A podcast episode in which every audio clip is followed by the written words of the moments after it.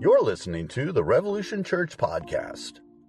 To learn more, including our gathering times in Crossville, Tennessee, visit us at crossvillerevolution.com. We're in the third week of our series on the book of Titus. If you're new to Rev Church, what we like to do about 90 to 95% of the time is preach verse by verse through entire books of the Bible. We feel like that is the best way for us to study Scripture together. And what we're going to land on in verses 11 through 16 is we're going to talk about false teachers that lead people astray. The entire first chapter is all about leadership. Now, why would that be important to you? You're sitting in here and you're like, I don't want to be an elder. I don't want to be a pastor. Uh, you know, I don't. I hope I'm never going to be a false teacher. I don't plan on teaching anything. You know what I mean? Why is that important to you? Well, the book of Hebrews says that we're supposed to imitate our leaders. And so, as we preach through this, understand, like I told you guys last week, all of this has to do with us and absolutely applies to us. Uh, my uh, son's birthday is on, I couldn't quite remember in the first service, but now I got it down. Okay, y'all? Um, any other dads do that in here? You're like, uh, what year was it again? I can't remember, but I got the date down. April 15th, tax day. I don't know if that was bad, bad, you know, bad sign, but he was born on tax day, April 15th, and this past year, uh, we took the whole family in 2022 on April 15th for my son's birthday to a place called Urban Air. And Urban Air is like a giant trampoline park, one of the coolest I've ever been to. Now, just just let you know this if you're over 40 years old and you go to urban air you're going to need five bottles of advil the next day and set aside about six extra hours of sleep okay? I know from experience but titus wanted the whole family to go to urban air and so myself my daughter my son and my wife went to urban air and we jumped on the trampolines and we did our best to do the ninja courses very badly. Uh, we, did, uh, we did the zip line we did all that stuff but in one section of urban air there is laser tag and it was in the middle of the day because we homeschool our kids and nobody, everybody else was in school, so we were the only ones there. So we decided to play laser tag together as a family, and we split up the girls versus the guys. So it was my wife and my daughter versus me and Titus. But, but before we played, I pulled my daughter aside and I talked her into setting up my wife and getting her out in the open so that we could just destroy her in laser tag. And of course, we did. We all three ganged up on her. And uh, at the end, we, we just, the score was just, we just killed her. And she said something. She said, I can't believe that people inside my own family schemed against me. Can't believe it. Well, what we're going to see in Titus at the close of chapter 1 today is that false teachers most of the time don't come from outside the family. They worm their way in and they're inside the family. They're within the church, in other words. It's people that work their way in, and, and as we're going to talk about, they're kind of wolves in sheep's clothing, so to speak. They, they look like a sheep, but underneath they're a wolf. And, and it's the people inside the church that will lure you out in the middle of somewhere so that you can get shot and die, so to speak, uh, in what we're doing. Let's start in Titus 1, verse 10, and let's take a look uh, at the first verse, give you some teaching on the attributes of false teachers that Paul gives us. He gives us three of them. And then we're going to get into some stuff today that I'm excited about. Man, we had such a blast in the first service and learned so much. So let's start in verse 10. Everybody with me, say, I am. Titus chapter 1, verse 10. For there are many rebellious people, there's the first attribute, full of meaningless talk, second, and deception, third, especially those of the circumcision group. Isn't it interesting that last week Paul gave us 15 different attributes of elders in the church or people that are leaders in the church. And now he switches gears and he's giving us three different attributes of false teachers in the church that are causing all kinds of harm. The first one, he says, uh, is false teachers are rebellious people. Or, or, in other words, I would say it this way they're accountable to no one. These are people that reject any authority over them and refuse to submit themselves to any oversight and accountability. False teachers typically personally deem themselves the religious authority on any issue. Now, Titus himself knows that submission to authority is something that every single one of us need. Titus even watched Paul submit to the elders in Jerusalem back in Acts chapter 15. So he knows that even if Paul doesn't agree with the decision, he'll submit to those in leadership over them. One theologian said this Beware of spiritual leaders who publicly call themselves bishop, prophet, apostle, or God's anointed, yet have no one empowered to strip them of their title should they fail to honor it with godly behavior.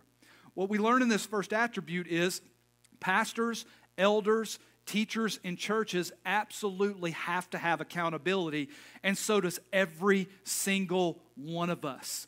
Yes, the church is here to encourage you. Yes, the church is here to hold your arms up, but the church is also here to hold you accountable when you do something stupid. Anybody in here ever done something stupid? Raise your hand. A few hands go up. Anybody sitting next to somebody that's ever done something stupid? You knew what was coming. A lot more laughing when I ask that question. I don't understand. More hands go up. It's easier to point it out, isn't it? So, number one, they're accountable to no one. Number two, uh, Paul says that they have meaningless talk. Another translation says that they're empty talkers, or in other words, they say nothing beautifully. Their teaching and their sermons have no content whatsoever, but they're beautiful. They say nothing beautifully. In the Old Testament, Solomon, if you remember in our Ecclesiastes series from a couple years ago, he referred to worldly philosophies as three different things vanity, futility, and striving after the wind. In the Old Testament, prophets use the concept that Paul is using here to describe the worship of false gods. That is, the worship of these worldly, uh, worldly philosophies, vanity, futility, and striving after the wind. In 1 Timothy chapter 1 verses 3 through 4, it defines this empty talk further when it calls it strange doctrines, myths, endless genealogies, or mere speculation. Be careful when you're hearing teaching that is a strange doctrine, a myth, an endless genealogy, or just mere speculation. False teachers pass off their personal speculation that, quite honestly, could be in contradiction to what Scripture says and they pass it off as special revelation, or in other words, God told me to say this, even if it's antithetical to what the Bible teaches. Now, why do we need to be careful with this? Well, in 2 Timothy chapter 2, verse 17, it's very descriptive when it says that this type of teaching spreads like gangrene through the church. Translated, it says gangrene through the church. In other words, it will rot the church from the inside out and everything will fall apart. It will rot your family from the inside out and everything will fall apart. It will rot your marriage if you listen to bad teaching and it will destroy your marriage. Paul's making clear here that, that yeah, that they're smooth teachers that say nothing beautifully. They're, they're probably captivating. These are most likely charismatic people that are attractive and well spoken and very persuasive and very assured of themselves. But all they're doing is cleverly presenting their personal opinions as spiritual truth with no biblical backup. So be careful. The second attribute, they say nothing beautifully. Number three, y'all still with me? Say, I am. They're controlling. Paul says they're deceivers, they're deception. They have deception in their mouths. A better translation of the word for deceivers or deception is they're mind deceivers, or in other words, they're into mind control. In other words, they launch fear at people to try to control them. You better do what we say or you're going to go to hell. They, they blackmail people, they threaten people constantly in order to try to get them to continue to follow their false teaching. So they, they're controlling, they say nothing beautifully, and they're accountable to no one. At the end of this verse, and we're going to unpack this further here in just a minute. At the end of this verse, Paul refers to these false teachers as people that are of the circumcision group. Now, a couple years ago, we went verse by verse through the book of Galatians, and if you were here for that, you know exactly what he's speaking of. Paul, when he says of the circumcision group, is speaking to Christian Jews who taught that the only path to Christ was through Judaism. In other words, the only way you could get saved was if you were circumcised, if you did certain ceremonies and certain sacrifices. So basically, legalism. Or, in other words, do what we deem you have to do in order to go to heaven, or you're going to go to hell. Now, here's the point that Paul is making in this first verse. These are, as I said earlier in the sermon, wolves in sheep's clothing. He's trying to make sure that we understand that when it comes to false teaching, when it comes to false prophets, and things in your life that can harm you, as we're going to see here in just a minute, it's not going to, like, let me say it this way the devil and the, the enemy is not typically going to come at you with a red pointy tail. When we think of someone trying to attack us with false teaching or in any way, what we tend to think of is well, if somebody shows up to church and they've got 666 tatted across their forehead and a pentagram on their shirt, we're going to know the devil's after us. But most of the time, the devil's going to come at you with a Bible in hand and they're going to sit right next to you at church. Everybody look at the person next to you. Just look at them. Just let go. Don't say nothing. Just watch him. This is why it's so important to know the Word. And, you know, during our cult series we did at the end of last year, we talked about orthodoxy and the basic doctrines of Christianity. You need to know those so that you can identify uh, teaching that is wrong. And this is why at Rev Church we go verse by verse through Scripture because it forces us to deal with doctrines that maybe they're not sexy, so to speak, on the outside, but it forces us to deal with passages of Scripture like Titus chapter 1 that's all about elders and this and that. It's like, man, that doesn't sound exciting, but we need to know this stuff because we're trying to prepare you for the people that would destroy your life outside the church and, let's be real, inside the church as well. So be very careful. He continues in verse 11, and Paul says this they must be silenced. Man, strong language. I remember one time I had a pastor tell me that uh, when it's time to shoot your dogs in a church, he was speaking figuratively, of course. When it's time to shoot your dogs in a church, you shoot them multiple times to make sure they're dead. Whether it's a program, whether it's asking somebody to leave because of false teaching or whatever, you make sure they're dead. That's what Paul says here. They must be silenced. In other words, shut them up quickly, effectively, and fastly because they are disrupting whole households by teaching. Dad, in here, you hear bad teaching and you start to apply it to your life, it's going to affect everything. It's going to affect your kids. It's going to affect your marriage. It's disrupting whole households by teaching things they ought not to teach and that for the sake of dishonest gain.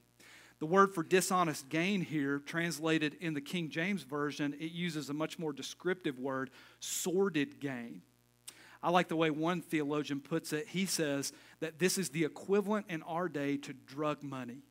So when you think of false teachers, this is why it's important. When you think of false teachers, you think of a drug dealer that is given the first first hit of a drug to a kid free just to get them addicted, and then they're going to charge them after and make tons of money off them. This is drug money.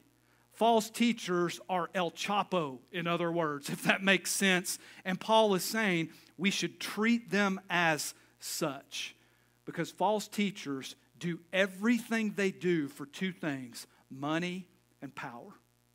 That's what they're after money and power those two things.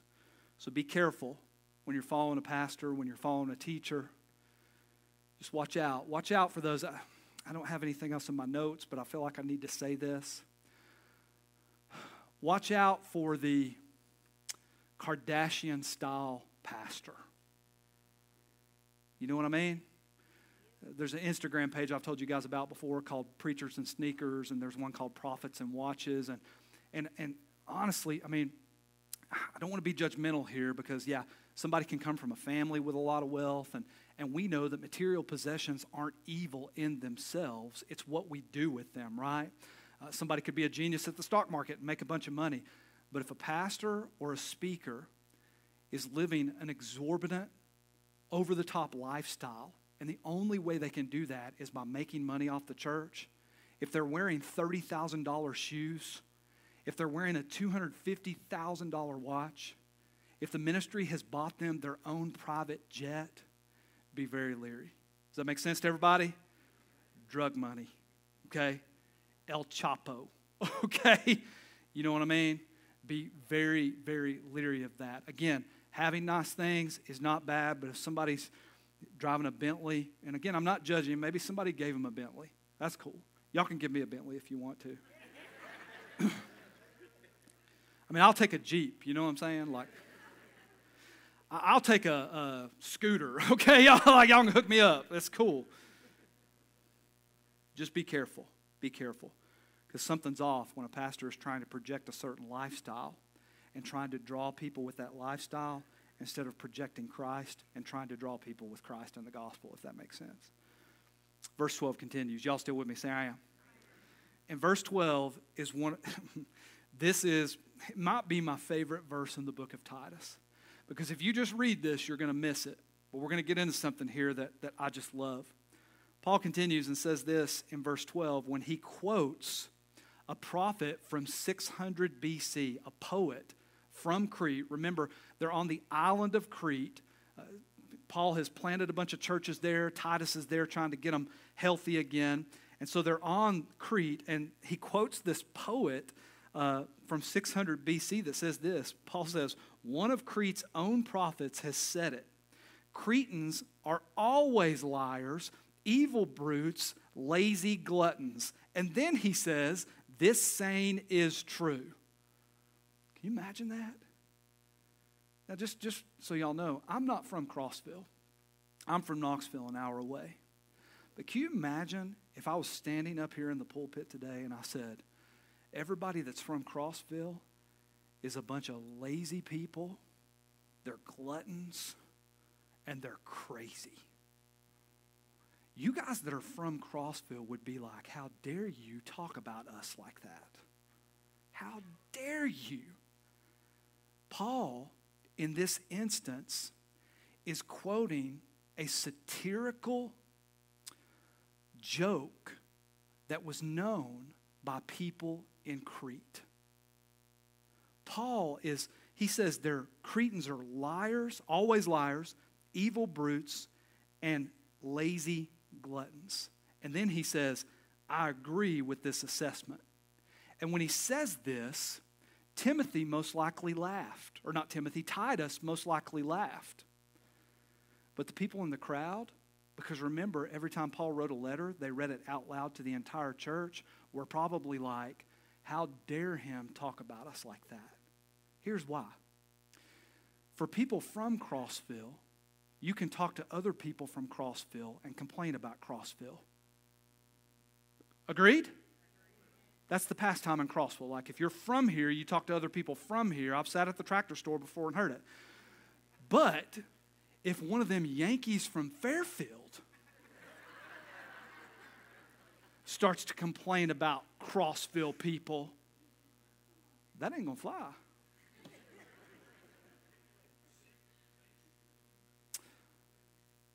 The Vols, the week they played Georgia in football and college football last year, if you remember, that week uh, they were ranked number one in the college football playoffs. It, it was the first college football playoff ranking that came out and the University of Tennessee was ranked number one, and they were getting ready to play Georgia. And uh, if you don't know this, Pastor Brandon is from Georgia. He's a huge Georgia fan, and uh, he loves Georgia. He's not even from here. We need to pray for him, y'all. In other words, okay? Like you talk about lazy, you know, glutton, all that stuff. You know, I'm just kidding. But Pastor Brandon's from Georgia, and uh, uh I had texted him that week and said, "Hey, man, did you see where UT got ranked number one in the college football playoff?"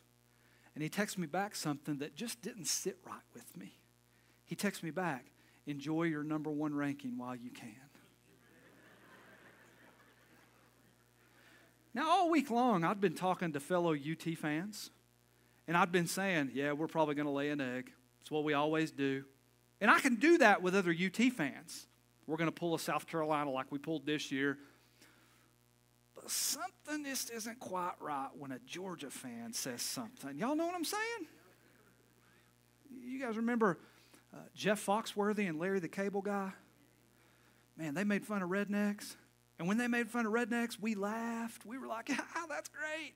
But if Kim Kardashian made fun of rednecks, that ain't cool. Because you is not one of us. This is what Paul is doing right here. A couple of things. Number one, notice that Paul is using a joke and humor. Did you know? I, I just I, I want to make sure you understand this. I, I point this out anytime I can, but the Bible is actually full of humor and jokes. I don't know if you knew that or not. From cover to cover, the Bible has humor. We believe here at this church that because of that, it's okay to laugh. It's okay to have humor in our sermons. From cover to cover, there's a, there's a great, uh, there's a great, let me see if I can find it. There's a great uh, commentary called Jesus Laughed by Robert Darden. And all he does in that commentary is unpack the humor that Jesus used all through his ministry. Like, I don't know if you know this. Let me give you two examples. I don't know if I've told you all this before, but when Jesus said it's easier for a camel to fit through the eye of a needle than it is for a rich person to go to heaven, that was a cultural joke he was using to make a spiritual point. When Jesus said, hey, get the plank out of your eye before you worry about the speck in someone else's eye, he was using, it's widely regarded that he was using a cultural joke in order to make a spiritual point. Humor is all through the scripture. Paul here is using humor in order to connect with the audience and make his point. And I absolutely love that. Don't y'all? Everybody say amen? Look at your neighbor and say, It's okay to laugh. Find somebody else around you and say, Jokes are good, you know? In fact, let me tell you some jokes right now. Y'all ready for them? Say amen. I've had several people in the church have to come help me with electrical issues at my home because I'm just not a good electrician, and people are usually shocked when they find out I'm not a very good electrician. Y'all know that? Did you guys know that the first French fries were not cooked in France? They were cooked in Greece. I can't believe y'all didn't know that.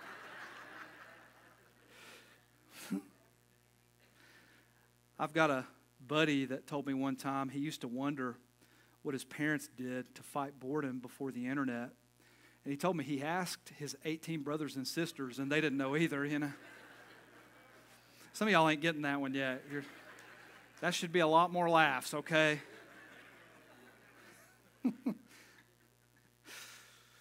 I'm not going to tell that one. I'll get in trouble. Why did the chicken go to the gym? To work on his pecs, right? You know what I mean? I'm a gym bro. I got to tell that one. Did you know that 10 plus 10 and 11 plus 11 are the exact same? 10 plus 10 equals what, y'all? Okay, 11 plus 11 equals 22.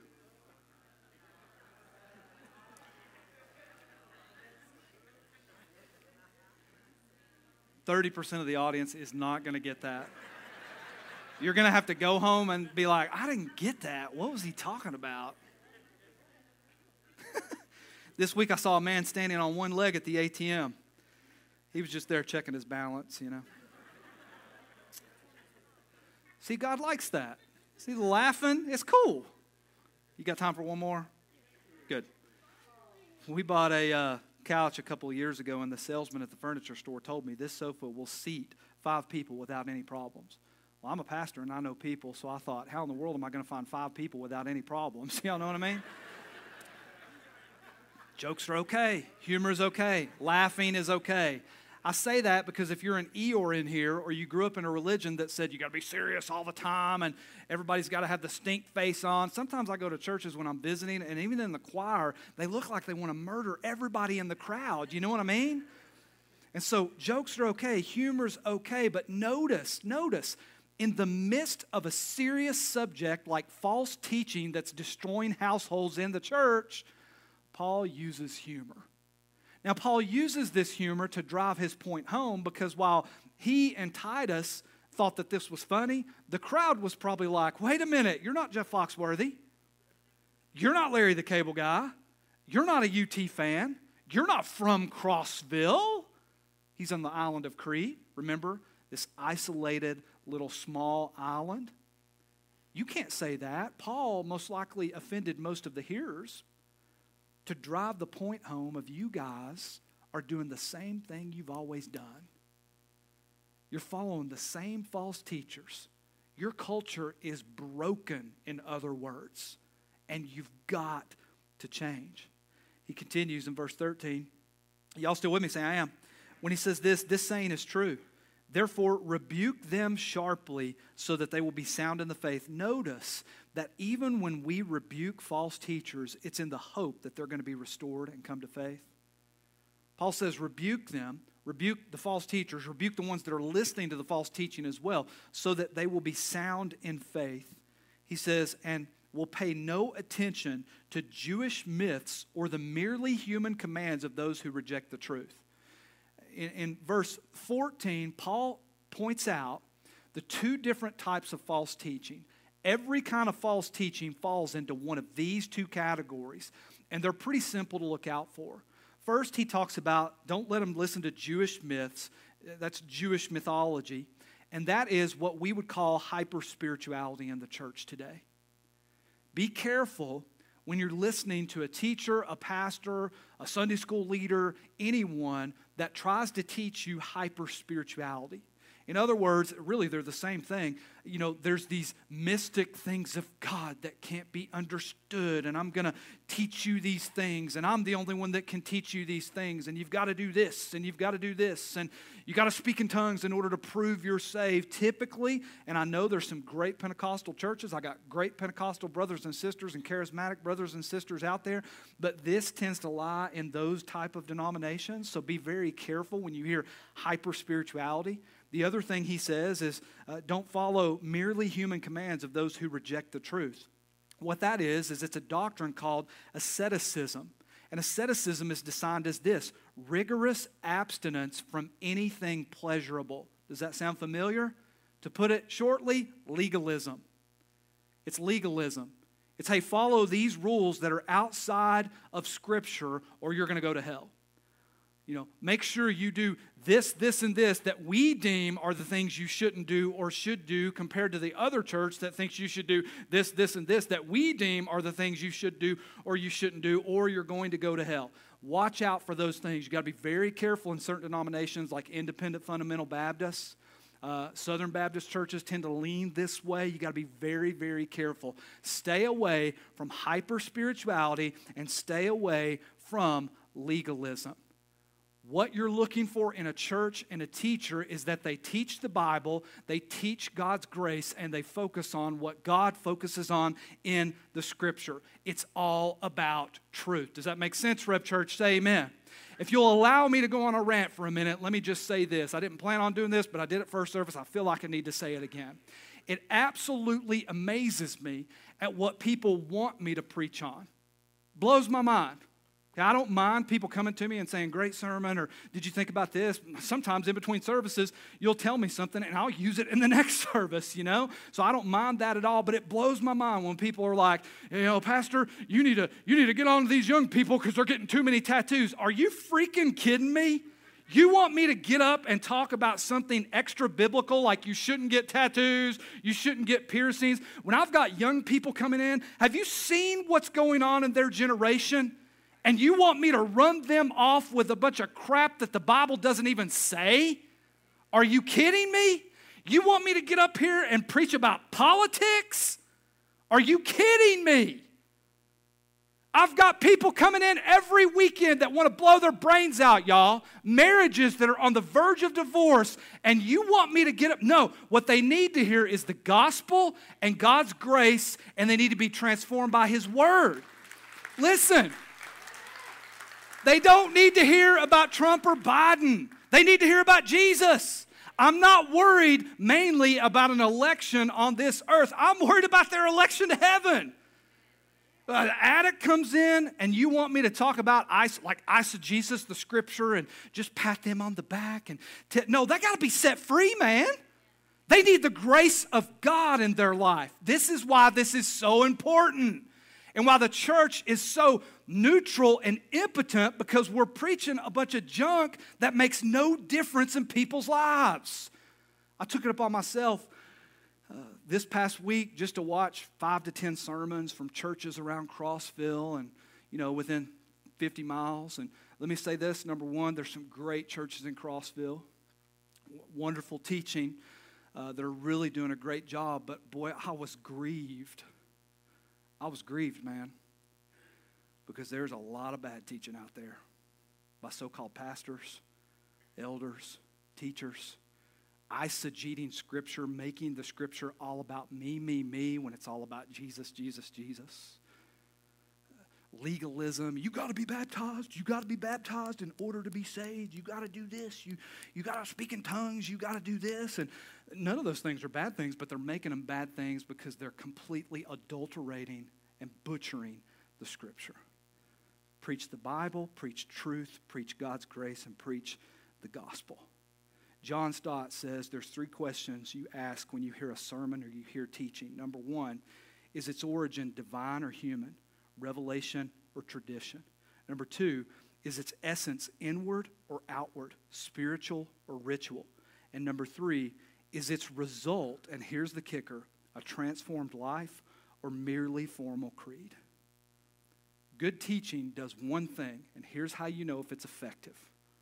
Good teaching Okay, good, good sermon. You hear a sermon, here's how we judge its effectiveness.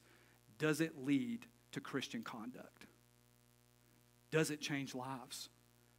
When you hear a sermon, does it make you say, hmm, I need to stop doing this or start doing this? Or, hmm, I need to keep doing this because they're telling me this is good. I need to continue down this path. In other words, we don't judge sermons by how many hands are raised at the end. Does it make sense to everybody? Say amen. Not a bad thing. Not a bad thing, but it's not the main thing.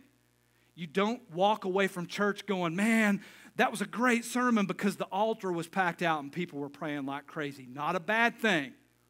But that can happen every single week in a church, and people can go home and an hour later, nothing's changed in their life. And we've all seen it. Every single one of us have seen it.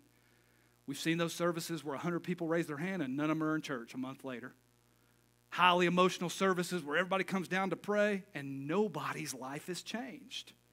The Word of God changes lives. Thank you for allowing me to rant. Everybody still with me? Say I am. Verse 15 To the pure, all things are pure, but to those who are corrupted and do not believe, nothing is pure.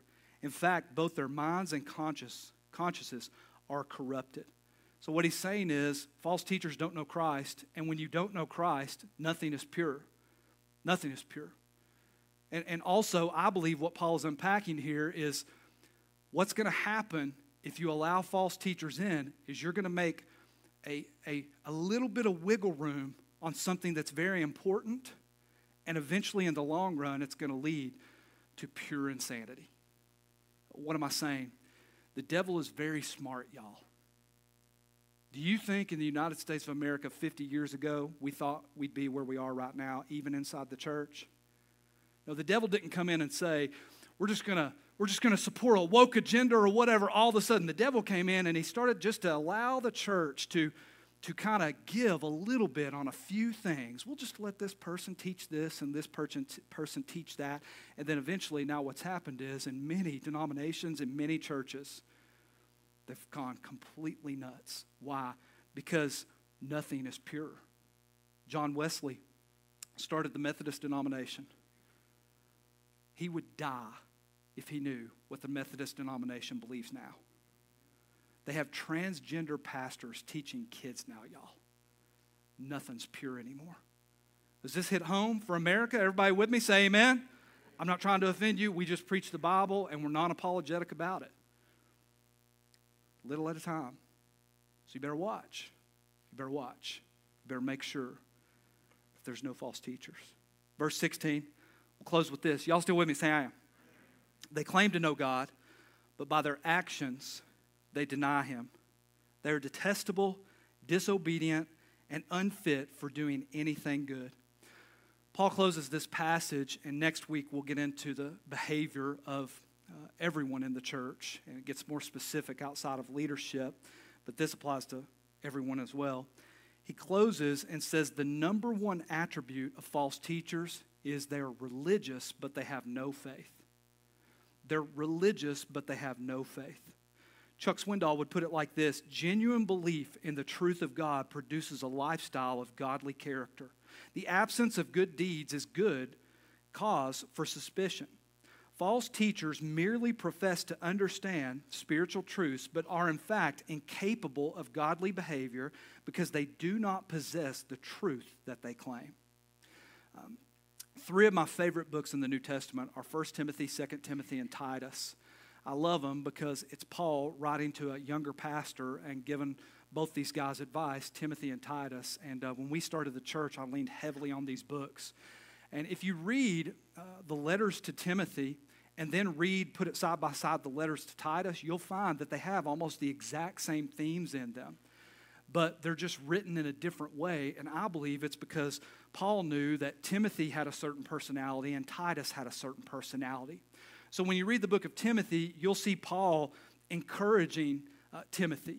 Timothy, to me, seems like he was a little uh, nervous, probably dealt with anxiousness, probably didn't have a whole lot of self confidence. So that's why in the book of Timothy, you read things like, hey, don't ever let anybody look down on you because you're young. Uh, Timothy, drink a little wine with your dinner because your stomach's in knots, I know, all the time.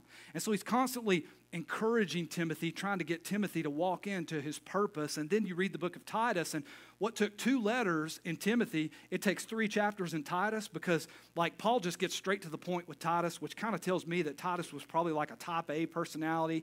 He just wanted Paul to tell him what to do. He's probably a little tougher, you know what I mean, and didn't, didn't need to be as sensitive with him. So he comes right out the gate in chapter one, is like, hey, this is what your pastor should be doing. This is what your elders should look like. This is what false teachers look like. Uh, t- uh, Titus chapter three, uh, he tells him how to kick people out of the church, warn them a couple times, and kick them out. They gone. You know what I mean? And so they're totally different personalities, but Paul really says the same thing to them. And so when it comes to this verse, they claim to know God, but by their actions they deny him. Uh, in 2 Timothy chapter 3 verse 5, there's a more familiar verse that you've probably heard before where Paul writes to Timothy basically the same thing and talks about people that have a form of godliness but they deny his power. And then he says, have nothing to do with such people.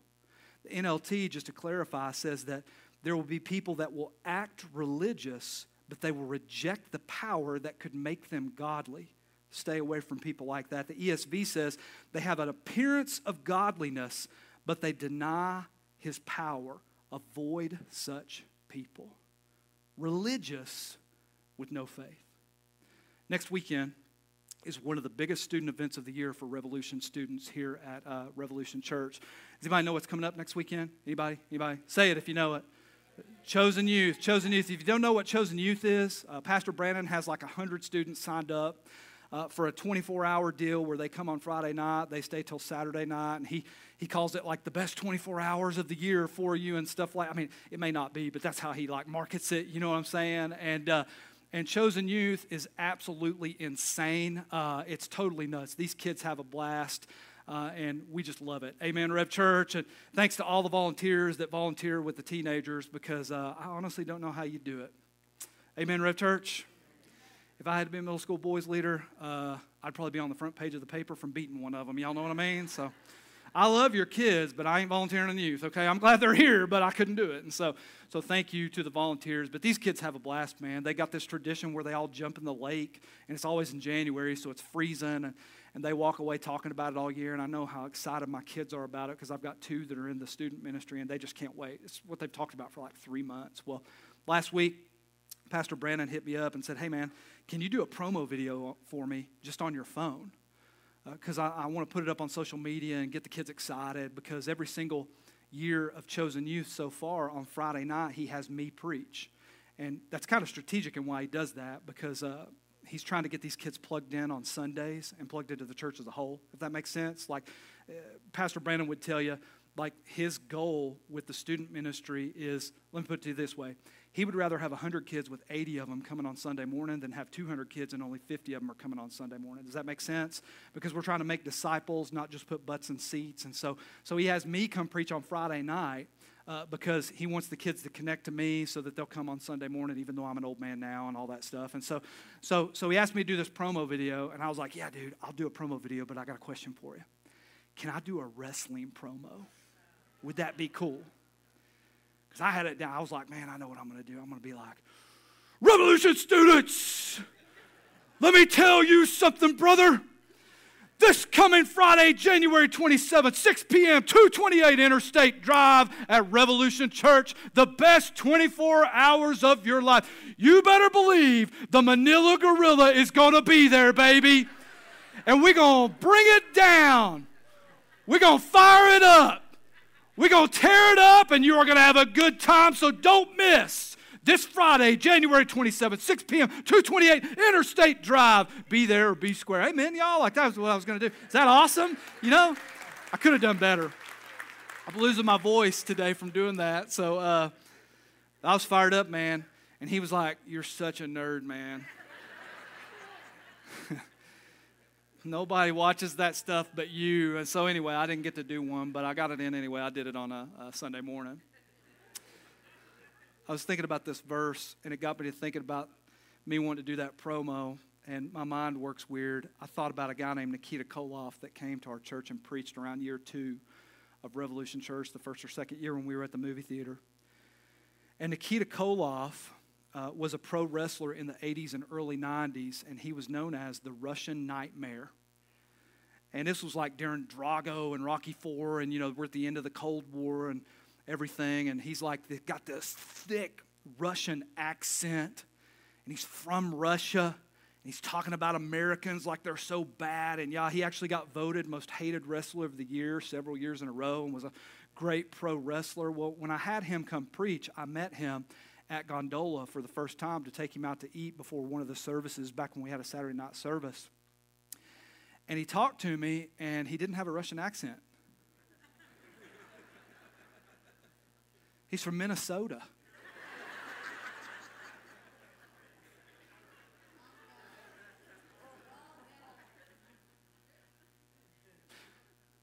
He's a pro wrestler. The Russian Nightmare was a gimmick, is what they call it. He's playing a role as a guy from Russia that hates Americans, but it's not really who he is. I was thinking about that, and I was thinking about the church. And it's like, man, we got way too many pro wrestling Christians minus the wrestling, don't we? And I apply this to myself, and I think stuff like, man, if the only time I read Scripture is when I'm doing sermon prep, then I'm a professional pastor, but I'm not a real Christian, right? The only time I pray with people is when people need me to pray with them, but I don't have my prayer life in order behind the scenes. I'm a professional minister, but I'm not a real Christian. I'm, I'm one of these guys, religious but no faith. I encourage you to take inventory and ask yourself, man, am I just living a gimmick? Am I just playing a role? You know, am I, am I the pro wrestling Christian minus the wrestling? Just, I show up to church, I know the Christianese, I know the language, I know how to answer the basic questions, but I don't have a love for God. I'm denying his power. Maybe you're here this weekend and, and, and you do know Jesus, but you're really denying his power. Maybe you're struggling in your faith in some area, and I want to encourage you. You're here this weekend and you need healing, but you've kind of given up. You're denying the power of God in your life. I know it's been a long road. You haven't gotten it yet physical healing, emotional healing, whatever. And you're just like, man, I don't deny his power. You're here this weekend and you're looking for peace and you just don't think it's attainable. Because it's been so long. I've tried, I've tried, I've tried.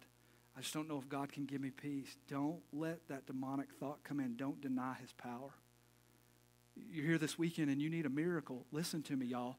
There's only one person on the history of the earth that did miracles. That is Jesus Christ. He can perform a miracle in your life. Don't give up. Don't deny his power. If you're in need of God's grace this weekend and you think, man, I, he's not going to save me. I know what all I've done. I know what all I've been through. I know there's no way. God can't give me his grace. Don't deny that. Don't deny the power of God. He loves you so much. He hates your sin, but boy, he loves you so much. He sent his son to die for you.